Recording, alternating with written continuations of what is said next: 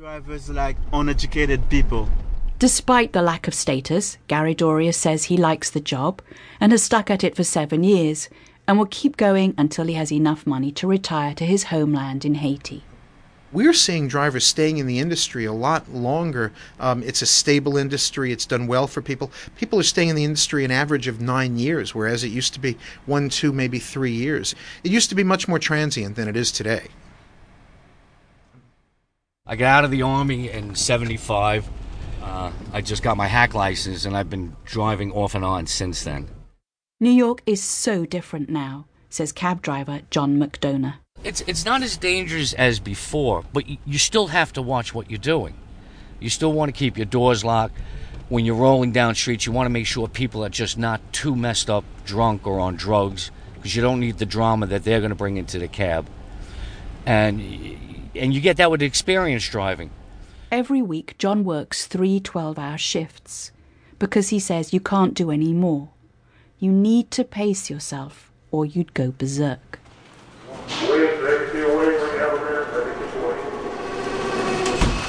Listen, I'll just try and get the car, just bring it over here. It's pouring outside the garage in Long Island City, Queens. John, who's not on the best of terms with his dispatcher, tells me to keep out of the way while he picks up the car he's been assigned in the lot. Let me see you wait.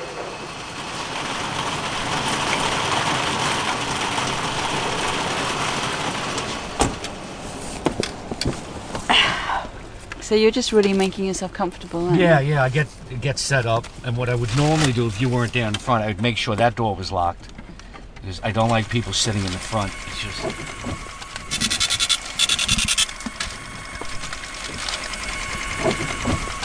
So I'm here with John McDonough, and he's just getting ready for the night shift.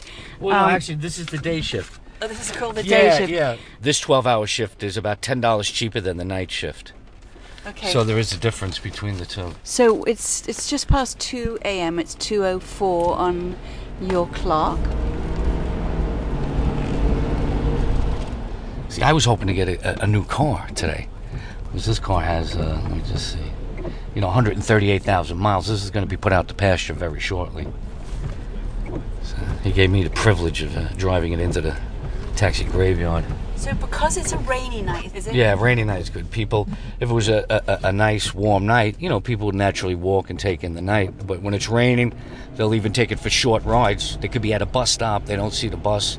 They'll flag you down to do that. So rain is good, but although you got to watch for all the cars skidding on the road. And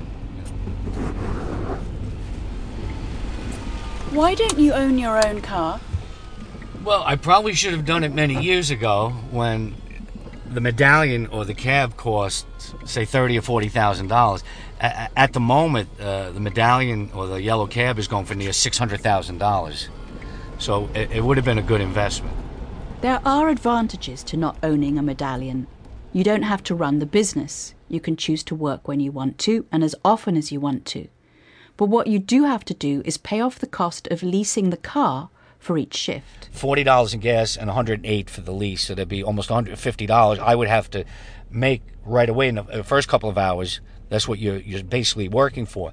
And then after that, the money coming in would be yours, which gives you the benefit that the more tired you're getting, that's essentially when you're making your money, because now you have the lease covered, you got the gas covered, and if you stay out longer, every penny you take in is yours. So then, but you're getting more tired, you're more susceptible to accidents.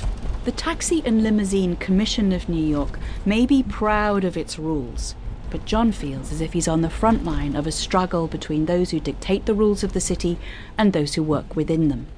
If you park near a hydrant, if you double park, you could run in to get a cup of coffee or tea.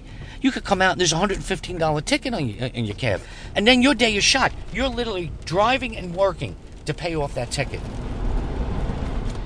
Gone are the days of just blowing light after light and dealing with the cops who, they're not around. They can't see you running red lights. I mean, I had a thing the other night.